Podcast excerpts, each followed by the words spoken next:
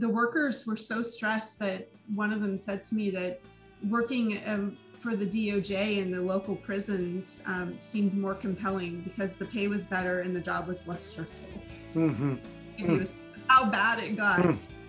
And our cultural programming um, effectively consisted of one social justice coordinator who, you know, at that time there were no centers on campus. This person had to coordinate all of social justice for an mm. entire so these, you know, this is what tolerable, suboptimization looks like. It's happening around the country, but it's happening more heavily on campuses that have higher concentrations of marginalized students.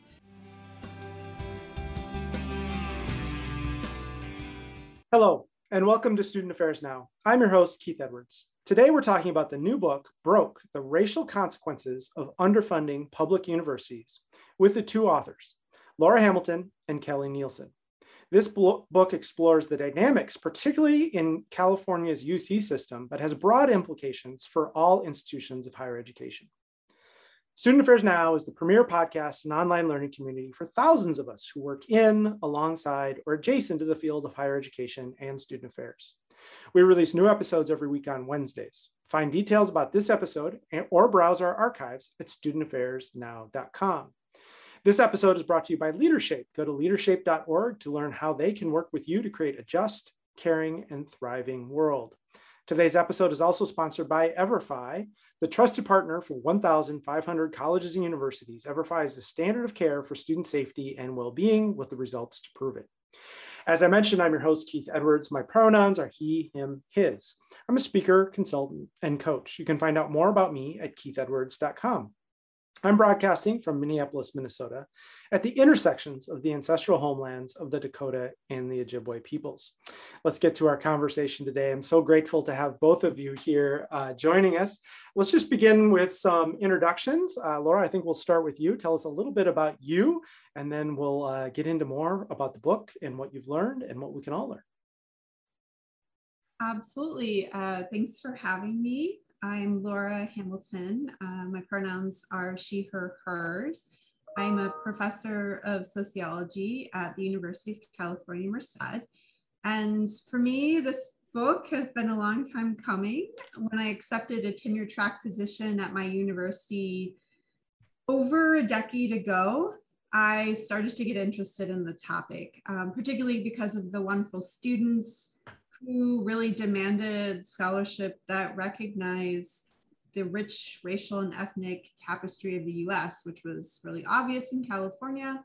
And I started to become really curious about the ways that my students' limited access to resources might be linked to the student body racial composition. Mm-hmm. Awesome. I think many in our audience as student affairs folks uh, really glad to hear that this generated from the students and their interest and their nudging and their pushing Wonderful. Kelly, tell us a little bit more about you. Yeah, thanks. It's great to be here. Um, I'm Kelly Nielsen. My pronouns are he, him, his. Um, I came to this topic. I had written a dissertation about community college students in um, Riverside, California. And uh, when I was sort of wrapping up my dissertation and Laura was starting this project, she needed someone who um, could take on the bulk of the research in the mm-hmm. Riverside area at UCR, uh, and it was it was just perfect timing, uh, mm. super fortuitous. And and I knew the region, um, I knew a lot about um, the campus, um, I knew a lot about the students in the area, but it was really a, just a great opportunity to go more into actually how the organization works. Um, my work up to that point had really focused on students and their experiences. And um, through this project, I think we really got to look at the way a university um, functions, what a university means, um, not just to students, but to um, the state and to um, the higher ed system as a whole. And so it was just this great opportunity to sort of take a, a the, the, sort of knowledge, the special knowledge I had, and, and really expand it. So mm-hmm. um, that's what brought me to this project. Mm-hmm. And you're no longer in California, right? No, I am. So I left California for a bit. Um, I went to Cornell for a couple of years in upstate New York, um, did some work in the area of teaching and learning, and now I'm uh, back and uh, in California and, and, and continuing on. Oh, wonderful, wonderful. Well, let's jump into the book. Uh, a wonderful read. I, I, love how you've you've done all of this research, but it doesn't read like a dissertation. It reads more like a journalist would write about what's going on with little stories and information informed by that. So it's really uh, was was lovely to read. Give us an overview of the book and the implications for higher ed. Uh, maybe we'll begin, Kelly, with you. Um, you all discuss new universities. What are new universities and how did they come into existence? Sure, thanks. Yeah, so we really started with two, I guess, broad um, areas or, or sort of uh, phenomena in higher ed that, that struck us. And one is this persistent racial segregation. So when we looked um, not just at the UC system, but through higher education as a whole, you see a persistent segregation in, um, by race across institutions and institutions type. So this was um, something that really struck us and we wanted to understand why does this persist? Mm-hmm. When we look back at the efforts to desegregate higher education and to um, produce a less segregated higher education system, um, what we found was that at this moment, you get this um, reaction, this conservative reaction to withdraw public funding from public higher education and to impose the costs of public higher education onto students and their families and into the private sector. And so you get this process called austerity, right, which is the sort of willful deflation or willing deflation of, of public spending on public goods, right? So these two processes really, um, for us, formed the nexus of the book where racial segregation and public funding really came together and that withdrawal of public funding really reinforced this racial segregation in higher education. And what we saw is that there were these organizations that had begun to emerge that we have come to call new universities that decided or realized that in order to survive in a um, very austere context where austerity has really um, made running a public institution very difficult, that it was now possible to turn to those students who had been historically excluded from higher education in order to get the revenues to not only survive, but to really thrive and even to become, in a sense, the model of the future of higher education. And this was really made possible by the fact that you had a much larger, um, well educated population of students who had been formally excluded in the past or informally excluded who could now be drawn into higher education. And then you had um, this cultural turn that made diversity in higher, edu- higher education organizations a, a real virtue, right? And so they could draw in these students and now try to rely on this cultural cachet for one and this financial um, benefit on the other to um, create a sort of new type of higher ed institution that could really challenge these uh, sort of uh, old elite structures or hierarchies of higher education. So these are really new models of how to do higher education um, that we were seeing start to emerge. And in the case of the book, um, two universities, UC Riverside on the one hand and UC Merced on the other, that were um, doing it uh, you could say exceptionally well. Mm, great, great. I love that grounding. Uh, Laura, can you tell us a little bit more about the, the resource disparities and what you saw from some of these new universities? Yeah, we use the University of California system as a case study to understand mm-hmm. how race and resource allocation are linked um, in our current post secondary system.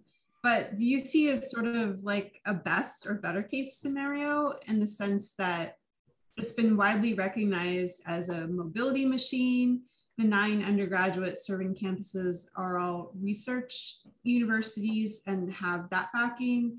Um, and the state has really had a historical commitment to serving racially and economically marginalized students. So, what we describe in the book um, and the resources that are dispersed among the UCs is um, really sort of like the tip of the iceberg. Um, I would even say in California, you could compare any of the UCs to the CSU campuses, the mm-hmm. California State University campuses, which are regional campuses. And you also see disparities there too that are also linked to race. Um, but when you have race, racial segregation and you have austerity together, you start to see particular types of patterns. So I'll give you those patterns in the UC, but again, you can generalize these. Um, what you see is that organizational resources, money, material resources, staff, faculty that students need to succeed are very much connected to the race and class composition of the student body. We focused on UC Merced, where I work, in UC mm-hmm. Riverside, where Kelly did a lot of his research. Um, and these two campuses, proportional to their size, really do the lion's share of work with marginalized student populations for the University of California system. They're both majority Latinx, they're both majority low income, they're both first generation student bodies. Mm-hmm. Yet the campuses vary quite wildly in their access to um, financial support. The UCs in general are unusual in that the state um, sends the same amount of money per undergraduate student. So we're not looking at undergraduate student disparities, although there are a lot of disparities in graduate funding because mm-hmm. the other campuses have more graduate students.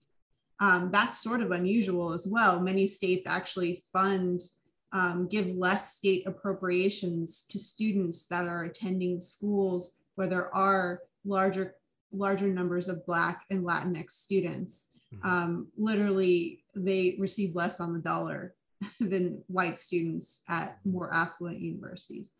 But in the UC um, and also everywhere else, there is a growing gap in access to private revenue. So this really matters a lot because state appropriations, money from the state under austerity, has really uh, precipitously declined over time. So in California and the UC system, only 10% of the overall revenue comes from the state. It's really a tiny amount. Um, so even if you distribute a relatively tiny amount pretty equally, um, you're still going to see a lot of disparity because the rest of the funding is coming in from private revenue sources. And so when I talk about private revenue, I mean things like tuition, particularly charging more for non-resident students. I mean philanthropy, I mean alumni giving, I mean corporate partnerships, all of these things um, UC Merced and UC Riverside have very limited access to. And that is also true for schools that have student populations that look similar to those students. These schools are, Riverside and Merced are almost entirely dependent on the state funds that they receive they have tiny, almost non-existent non-resident student populations. So they're not getting that extra money. A lot of times campuses will charge two to three times as much for a non-resident student um, and that revenue comes in, but not at these schools. Uh, other UC campuses are about a quarter non-resident and these students bring in a substantial amount of funding. UCR and UCM do not have a regular routine million dollar donor pipeline. Uh, in fact, in recent years, Merced's foundation has received less than 1% of the private support that Berkeley's foundation takes in during a given year. Also, auxiliary services, um, you know, selling of uh, jerseys, t-shirts, um, campus markets. At other schools that bring in those things tend to bring in money, but auxiliary services often drain um, coffers at mm. UC Merced and UC Riverside. Mm-hmm. And so these schools serve as sort of a, a window into what is happening across the country. Uh, the pattern I described is not just restricted to the UC system or California. University wealth is nationally concentrated at schools that serve very few numbers of marginalized students. Um, we've seen recently some data on this. Um, there's some work showing that universities that serve 40% or more Latinx students actually receive something like $4,000 less per student um, in revenue when you put all these things together. There's also a gap for Black students um, that's not as large, but is substantial. And so these gaps in organizational resources by student race are quite persistent across the country. Mm-hmm. Great. Well, I, I know that's just, you spent years, I assume, writing a, a very long book. That's just the, the tip of the iceberg. But before we get much further, you uh, explore very directly and very explicitly what it means to be white and studying race and racism, which I really appreciated. Uh, could you share a little bit more with us about what you learned in that process and maybe what you've learned since? Yeah, sure. It was really important to us um, that we had this conversation and that um, whenever we talk about the book, it's often one of the first things that we mention. Um, we were very aware going into mm-hmm. this that we're both white um, and that this posed um, what we felt like the single biggest challenge of the book. Um, we knew we had to think very carefully and intentionally about our whiteness we had a lot of conversations where we became convinced that white scholars should write about race in the academy and that really the work of changing racist structures shouldn't just be shouldered by our colleagues of color. Mm-hmm. Um, white scholars kind of move through their careers profiting from the ability to move through universities with the privilege of basically never thinking about the racial dynamics of the environments in which we work we did not want to continue supporting that inequity. At the same time, we were really aware that well intentioned white people can do a lot of harm mm-hmm. while they're attempting to support communities of color. Mm-hmm. So we recognize that our whiteness gives us a platform to make bold claims about the academy that aren't going to be diminished as me search or too political. And it's a platform that's been historically denied to a lot of uh, Black, Latinx, Asian, Indigenous scholars, as well as those from other marginalized groups.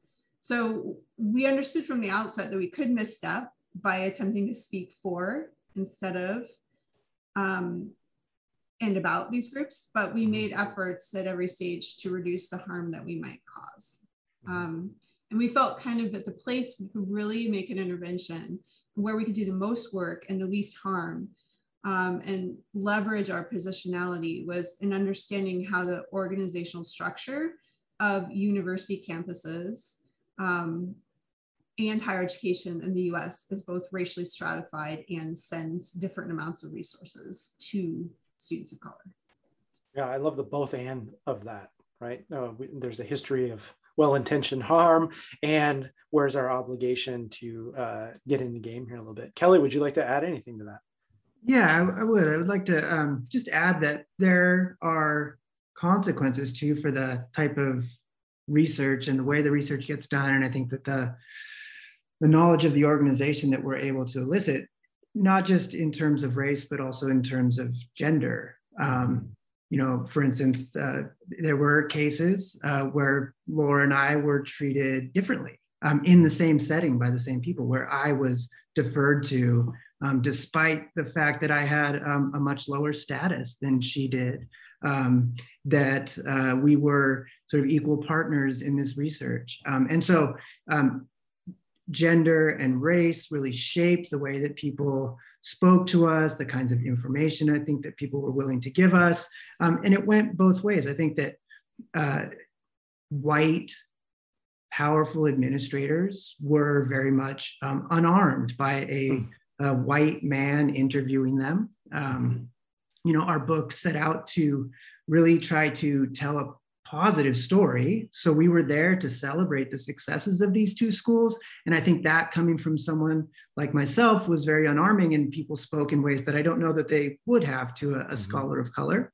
Um, it's not certain, but it, it, it definitely is possible. Um, and then in other cases, like for instance, when um, I was you know, interviewing uh, people who worked in the cultural centers who were who were very much guarded, um, mm-hmm. but it, with a white man interviewing them about their work when they have been subjected to decades of austerity and hostility from um, you know all corners right, from the campus, from conservative students, from white students. And so um, there was a there was a um, understandable guardedness that had to be um, negotiated and, and sort of worked out. And, and I think that in the end it did, but it's it's also likely that those interviews would have gone quite differently had they been um, the interviewer had been a person of color. And so, you know, we really Laura laid out our our motivations very well, and, and I think then we also had to work through what the implications were for our findings. Um, right. And so we tried to do that, and it's always um, I think important to, to really sort of keep that at the forefront. Um, I'll just give one more example, uh, and this is really because uh, cultural diversity programming has become so ubiquitous across mm. the higher ed landscape.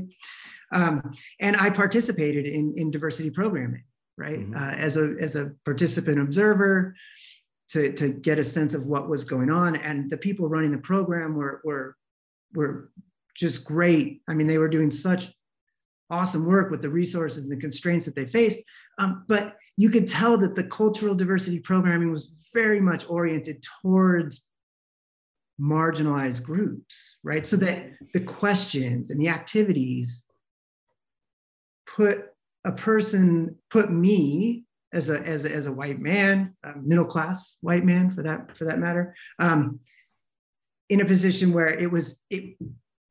The questions were not directed at me, but rather towards um, mm-hmm. people who are marginalized within the university mm-hmm. system. Mm-hmm.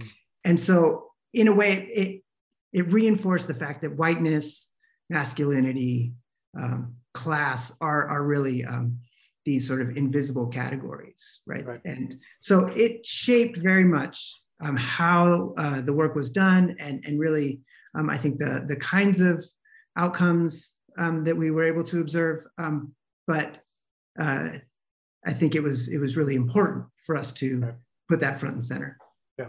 Well, I really appreciate it. I think we can talk about being transparent, but I, I, think the two of you have gone well beyond being transparent and really naming it, being explicit and being direct about it, not only in a significant portion of the book where you talk about it, but also throughout in naming that. So I, I, really appreciate it. I think it's a great model in many ways for others who want to pursue things like this. Uh, a lot of the work um, that we were building on is from scholars of color whose work is often just ignored and not cited. And so we did a lot of trying to um, pay homage to these people whose work um, was right there um, that people should be reading and that education scholars are not reading um, or that basically anyone outside of a small group of race scholars or critical race scholars, small but growing group, are not paying attention to.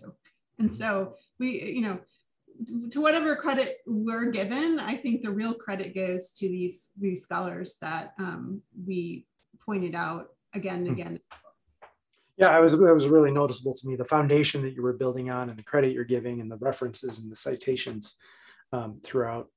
Um, two themes you talked about some bold claims that you were able to make two themes that you highlight seem to be really showing up more than ever across higher education uh, our colleague Kevin McClure keeps naming them and giving the two of you credit for it. Um, but the two things that really jumped out are what you call austerity administration and tolerable sub-optimization. You have a, a, great way of being provocative and also technically accurate. So help us understand these patterns for those who are not familiar. I, I think Kelly, you're going to start us here talking about austerity administration. Yeah, austerity administration uh, is is great. It's I mean, it's incredibly frustrating to witness, right? And and yeah, we've all felt it, but we don't know what it is exactly. That's right. And, and austerity administration is, I think, at at at base, a belief that there are no other ways to run the university other than through austerity, which means that um, public funding is simply not an option. We're not going to be able to go back to some old model where we get the state to really reinvest in what the university needs. And so this immediately constrains the way we can think about how to run a university, how to solve the problems that we're confronted with. Mm-hmm. And through this um, sort of narrowing of what is possible, you get this austerity um, logic that lead you in particular directions, right? And we talk about these particular directions. They're cutting costs. So you look everywhere you can to cut costs. You uh, take your sort of um, people who can really analyze every uh, cost function of the university and try to find places to um, reduce expenditures. You're taking the low hanging fruit. You're um, innovating with new ways of sort of reducing your, your overhead. So cost cutting becomes this, this uh, dominant mode of thinking about how to run the university. Um, you look to getting big, right? So you have to then think, well, okay, we can cut costs on the one hand, but then we also have to generate revenues on the other. And for campuses um, that don't have um, massive revenue streams from, say, donors or or other other places, what are you going to do? You're going to turn to students, right? Because mm-hmm. tuition is um, one place that uh, there are a few strings attached. So tuition is a wonderful place to go for, for, for money. It's very flexible. And then you can scrape off the top from, you can take it out of the teaching budgets and you can throw it into the infrastructure, into the research, into the amenities that make a campus um, mm-hmm. desirable and, and mm-hmm. sort of uh, climb up the rankings, right? And so mm-hmm. you're looking, you're, you're, you're beginning to approach administration through this austerity framework. Um, and so, you know, at UC Riverside, the um, the financial picture wasn't the same as it was at Merced. I mean, it was perhaps a bit more um, solid. You know, we we spoke to high level administrators who said, you know, we could continue along like this, mm-hmm. and it's would we would be okay, right? We don't need to kind of um, take these sort of drastic moves to try to um, raise a ton of revenue or cut a ton of costs. We could we could sort of just plod along and it would be fine. This wasn't the case at, at Merced. Merced had a very different set of um, sort of constraints and a different context. Um, mm-hmm. But nonetheless, the, the administration was still thinking in terms of austerity. And we compare this to the way that administrators in the past had thought about the university. I think this was a really instructive um, approach for us because, you know, prior to um, this current crop of administrators, UC Riverside had um, administrators who had grown up in a period where public funding was really robust. And the model for this uh, was former Chancellor Ray Orbach. Um, Ray Orbach was a real transformational figure on the campus.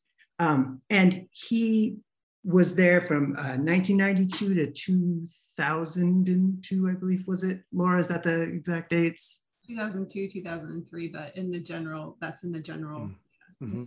It was the 90s, right? So mm-hmm. austerity was there. There's no doubt about it. I mean, this was still uh, the period of austerity, um, but Ray Orbach had grown up through the, the sort of Sputnik moment. I mean, this is when he came of age, right? And he came of age during the Cold War university when money was just thrown at science and at campuses and at research universities.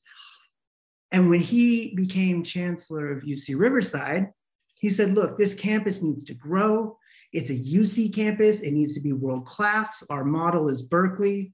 Mm-hmm. UC, for listeners who don't know, the UC system is a system of campuses that have uh, a formal equality, right? Mm-hmm. There's not a flagship uh, in the system and then campuses of, of lower tiers. They're a formal equality, which means that everyone has to sort of um, be are expected to achieve the same levels of um, scientific excellence, mm-hmm. right? And um, the same sorts of uh, expectations for students and outcomes and, and, that. So there's a formal equality in the system. And so Ray Orbach used this formal equality and this belief that you could go out and you could get revenue from the state. So he organized a group of local businessmen and elites and sent them to the governor Pete Wilson, mm-hmm. the governor at the time, a Republican governor who's uh, you know not not going to be uh, I, I, can't imagine was was entirely loose with the cash, but he would mm-hmm. send this group and they would say, Look, we're growing, we're bringing all these students in,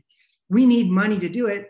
And they were able to get some money from the state and they built this university up from um, a place where it had really, uh, it was, um, there was a lot of room to grow, we'll just mm-hmm. say. And mm-hmm. he really transformed the campus. Yeah. Now, the administrators in charge now came of age uh, in a much more um, sort of fully realized austerity system. They came into their administrative careers through the Great Recession. Mm-hmm. Um, and I think that they no longer looked to the state as a viable source of revenue and really had internalized the idea that austerity was the common sense or the mm-hmm. natural order of things. Mm-hmm. Um, and so it just shaped what was possible. Mm-hmm. Right. And in some ways, these things can be fine. Maybe there are, there is some uh, low hanging fruit. You could, you could make the university more efficient, sure. Um, but in other ways, they became very harmful uh, right. when everything looks like a cost overrun or everything needs to be costed. So what do you do? Do you how do you measure um, the cost benefit of an interaction between a student and a, and a faculty member, or you know, um, you, you try to sort of think of what a university does in all its complexity in these these narrow terms. And so this right. is really what austerity admin uh, mm-hmm. Means. And then that leads to tolerable suboptimization. Both of these, I guess I understand sort of within the frameworks within the mindset of neoliberalism, right? Where everything is commodified. Is that right? Uh, Laura, tell us a little bit more about tolerable suboptimization. Again, I think we, we've all felt this. Help us understand it. Yeah, I mean, I real quick on your point of neoliberalism in the book, we talk about racial neoliberalism mm. um, and the ways in which this idea, the neoliberal idea, is that you know we you should earn your your goods in a competitive marketplace system pays very little attention to systems and structures of oppression that give people different abilities to do that. Different groups have different access to resources, right, to compete in the marketplace. Mm-hmm. Um, and so, under racial neoliberalism, what happens? Is you get a cycle where marginalized, racially marginalized students often end up sorted into, you know, universities that have lower rankings, and those universities, because of their student body composition, get fewer resources. Mm-hmm. And then those fewer resources translate into something like tolerable suboptimization for mm-hmm. students that are there. Um, you know, Kelly had mentioned the situation at, at Riverside and Merced was a little different. Riverside was um, had been built in the golden era and it was starting to fall apart. So their problem was like ceilings that are broken and you know wires coming out of walls dirty floors filthy mm-hmm. desks like buildings that are literally crumbling mm-hmm. um, at merced the you know the campus that was built in 2005 um, and so it basically always existed under it's it's a neoliberal university it, it never mm-hmm. existed in any other period of time and so uh, the, the policy of tolerable suboptimization, that word, is actually a word that was used by administrators during a, um, a webcast to the entire university, was really targeted at staff. Mm-hmm. Um, and they argued that essential, like because we don't have essential resources that we need, we're just going to have to accept a level of suboptimal operation. Um, and so this, you know, sort of became the policy. Um, people actually had t-shirts made for to- tolerable suboptimization. Um, you know, the, the message from administration was, was really difficult for staff to hear because after saying, you know, we're going to have to move our operations to a suboptimal level, they then say, but we, you know, we absolutely abhor underperformance. So they kind of put staff in a catch 22, like, what do you, what is okay suboptimal, you know, level? Mm-hmm. And a lot of these staff members, you know, to get into these professions, you know, and the people listening to this podcast, be, these are deeply committed people who are not mm-hmm. getting like highly financial, you know, highly compensated for the work that they're doing. Um, and, and being asked to do less, do more with less, with less. constantly at every turn, right? Yep. And so we spent time looking at um, advising, mental health, and cultural programming um, at UC Merced, all of which are like quite far from sufficient, despite the excellent employees um, who mm-hmm. are doing incredible work under these conditions. Um, just to give you a sense of how how how burdened they are, um, student access to academic advisors um, in the School of Social Sciences, Arts, and Humanities at Merced, where I work. The caseload for an academic advisor was 740 students per advisor during our study, mm-hmm. which is two and a half times the national average for a mm-hmm. public four-year university and seven times the average of a private BA granting institution. Mm-hmm. Uh, mental health services were severely overloaded with high caseloads. There were wait times of a month or more. This problem was sort of compounded by being in a healthcare desert, such that the mm-hmm. only place for students to get skilled and long-term support was on campus. Um, the workers were so stressed that one of them said to me that working um, for the DOJ and the local prisons um, seemed more compelling because the pay was better and the job was less stressful. Mm-hmm. Mm. How bad it got. Mm. And our cultural programming um, effectively consisted of one social justice coordinator who, you know, at that time there were no centers on campus. This person had to coordinate all of social justice for an mm-hmm. entire campus. So these, you know, this is what tolerable, tolerable suboptimization looks like. It's happening around the country, but it's happening more heavily on campuses that have higher concentrations of marginalized students. Right. Sometimes when we present this research at a more affluent university, people are like, oh yeah, that's here too. And I'm like, I don't think you understand the level. We're talking mm-hmm. about degrees mm-hmm. of tolerable suboptimization. And it's much worse where you have more marginalized populations. Right. And it, it's the the confounding of all of these factors, right?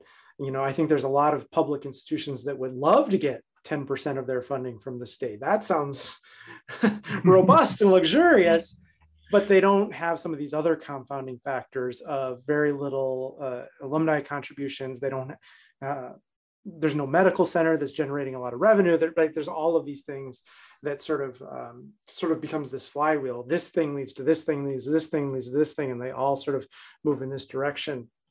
Um, I really appreciate this. I think it gives names to a lot of things we're experiencing, and a lot of things we're we're seeing more. I mean, I'm just thinking about um, there's a, a, piece this week about uh, Hispanically serving institutions and people who are doing great jobs with that, and people who are giving lip service to that. Um, I'm thinking about, I think it's UCSB that's having this controversy over this residence hall that's being built with no windows and things because a donor is willing to contribute to it. That's part of it. Um, and we're talking about the attacks on, on uh, CRT. We're talking about the Chancellor of Nebraska being attacked by legislators because they have a diversity plan.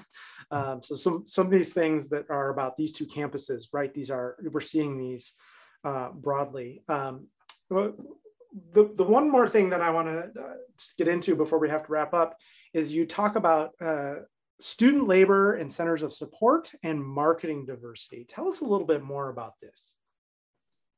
Yeah, so our, you know, our, we argue that austerity um, is really linked often to what we call diversity regime.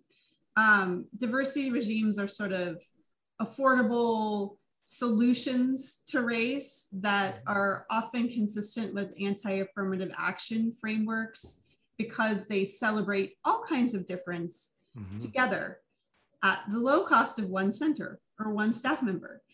Um, at UC Merced, we really saw that play out, right? There was um, a, one cultural logic addressing race. It was a diversity regime where um, everyone had to be given equal resources, which meant that nobody got much of anything. Mm. Um, there was one cultural center.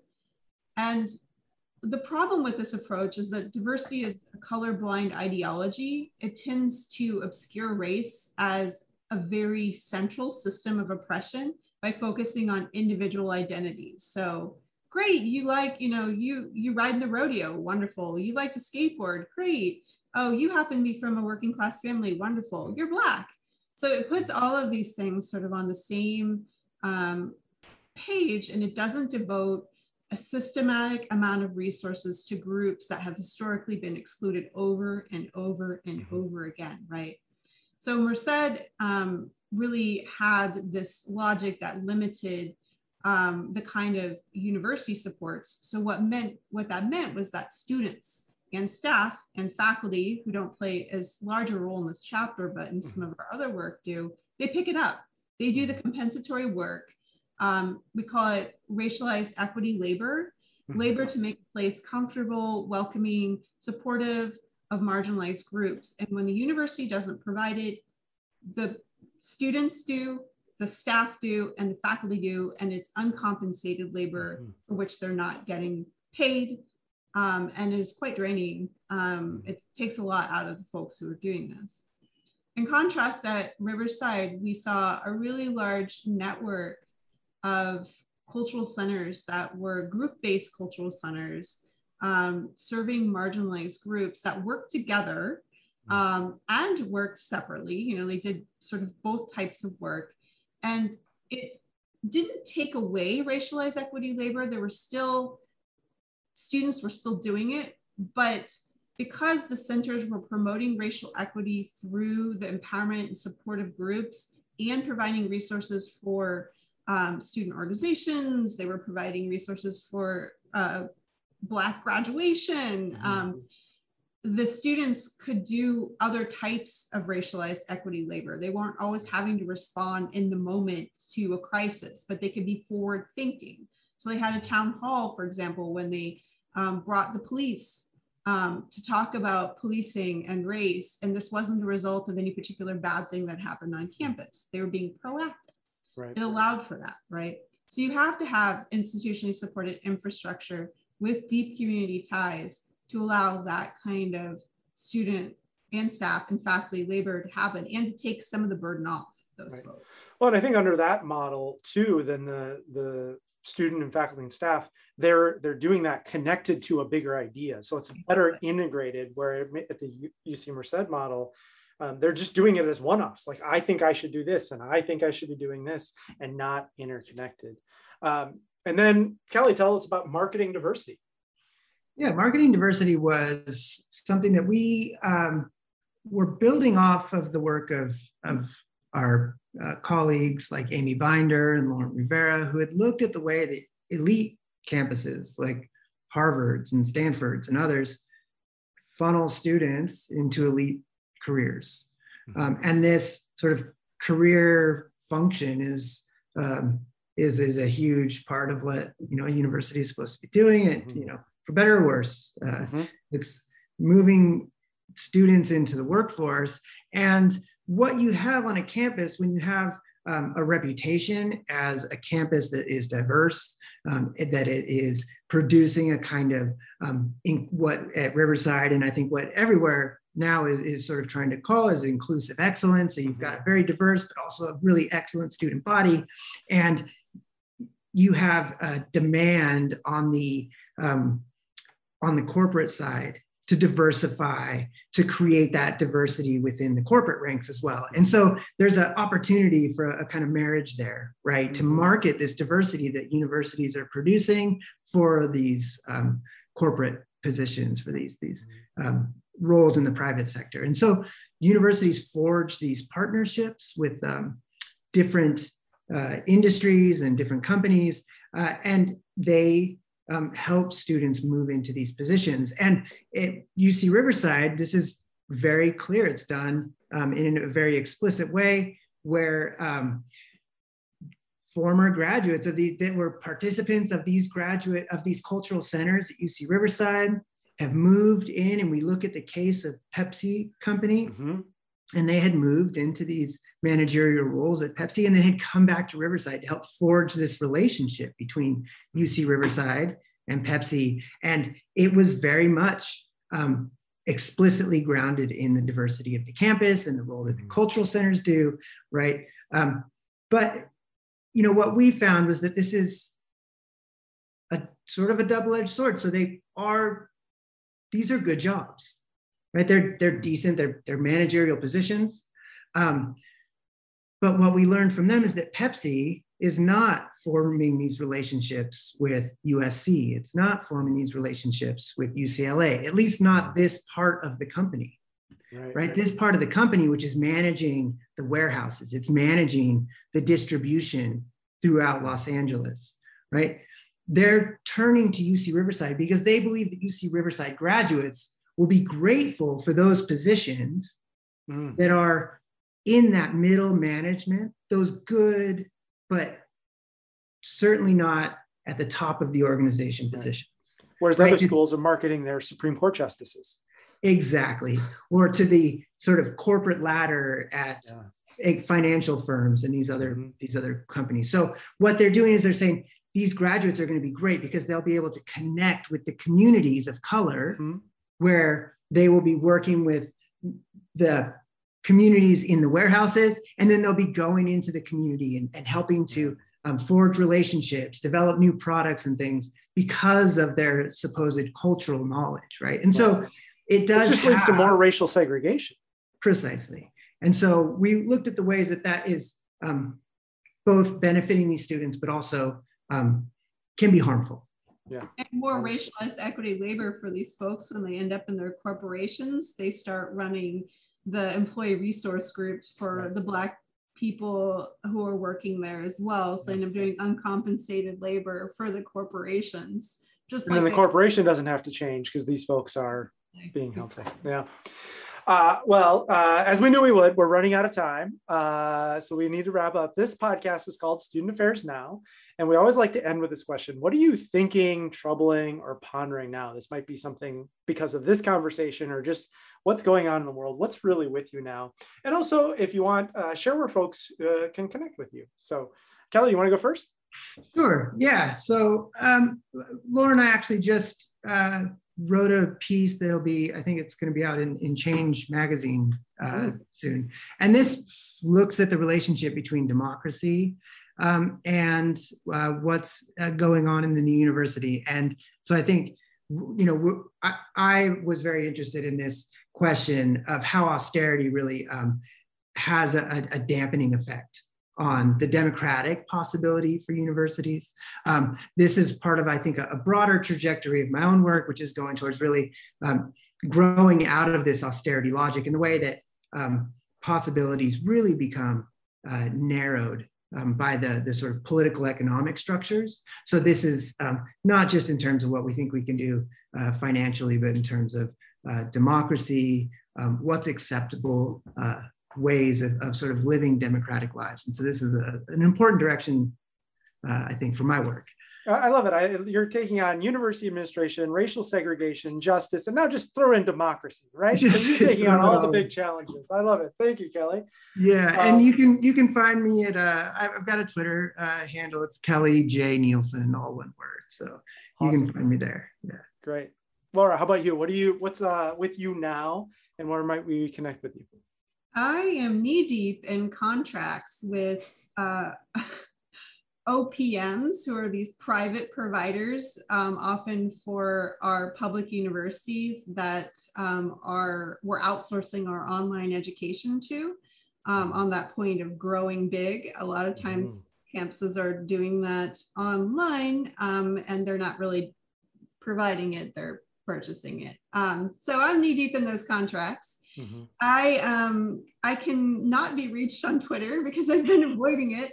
Um, and it seems too yeah, too much. Working for you, I guess. Yeah, but you can you can reach me on email. Um, it's lhamilton2 at ucmerced.edu. Wonderful. Wonderful. Well, thank you both so much. This has been uh, terrific. Congratulations on the book. It's kind of new. Does it feel? It probably feels very ancient to you. You're on to other feels projects. yes, it's new. yeah yes, awesome. Congratulations on the book, and thanks so much for taking time to join us on Student Affairs Now. I want to thank our sponsors for today's episode, uh, Leadershape and Everfi. Leadershape partners with colleges and universities to create transformational leadership experiences, both virtual and in person, for students and professionals, with a focus on creating a more just, caring, and thriving world. Leadershape offers engaging learning experiences on courageous dialogue, integrity, equity, resilience, and community building. To find out more, please visit leadershape.org slash virtual programs or connect with them on Facebook, Twitter, Instagram, and LinkedIn. And EverFi. For over 20 years, EverFi has been the trusted partner for 1,500 colleges and universities. With efficacy studies behind their courses, you will have confidence that you're using the standard of care for student safety and well-being with the results to prove it. Transform the future of your institution and the community you serve. Learn more at everfi.com slash student affairs now. Huge shout out to Nat Ambrosi, the production assistant of the podcast, who does all the behind the scenes work to make the three of us look and sound good. And if you're listening today and not already receiving our weekly newsletter, please visit our website at studentaffairsnow.com. Scroll to the bottom of the homepage to add your email to our MailChimp list. You'll get the latest and greatest every Wednesday morning. I'm Keith Edwards, your host. Thanks again to the fabulous guest today and to everyone who is watching and listening. Make it a great week, all. Thank you both.